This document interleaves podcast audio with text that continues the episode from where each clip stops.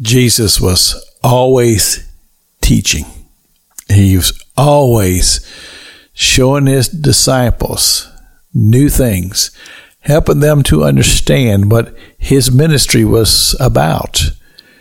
And when you look at the scripture, when Jesus was there with his disciples, participating in the Passover service, the, the Seder, and it talks about how that as he is there and he's ministered to these men, he's uh, uh, done all the things to represent his own inevitable date with that cross.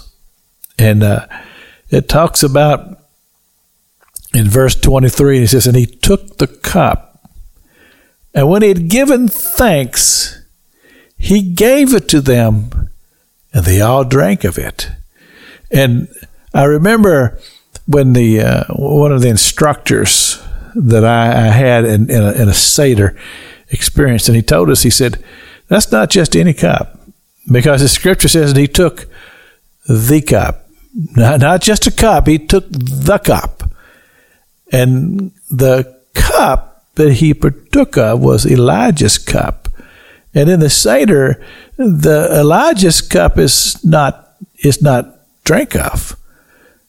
Because in in the thought is that the Savior has not yet come. And here Jesus is demonstrating to these men, he says, uh, I'm, I, I am the Son of Man. I am I am the Savior of the world. I am he who God has sent to deliver mankind from its punishment of death for sin. And you can only imagine what what buzz went through that room when Jesus demonstrated this in such a way. Well, the truth is that when you go over to the book of Hebrews, and uh, thank God for that wonderful portion of Scripture to where it's all laid out for us and explained to us about the work of Christ Jesus as He would go into the mercy seat of God. And it says that He is the high priest. And if you were to look in the scripture and talk where it talks about the high priest, that he is to go once a year into the holiest of holies, and there sprinkle the blood of the mercy seat for the sins of the whole nation of Israel.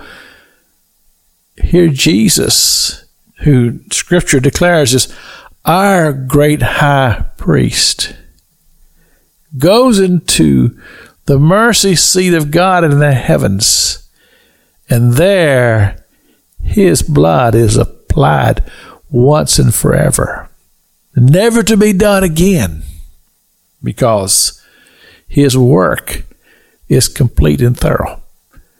And Scripture says, if you believe upon the name of the Lord Jesus Christ, thou shalt be saved because you have accepted what Christ has accomplished. There on the cross of Calvary, and as he presented his precious blood on the mercy seat of heaven. This is Pastor Jack King with the gospel on the radio broadcast.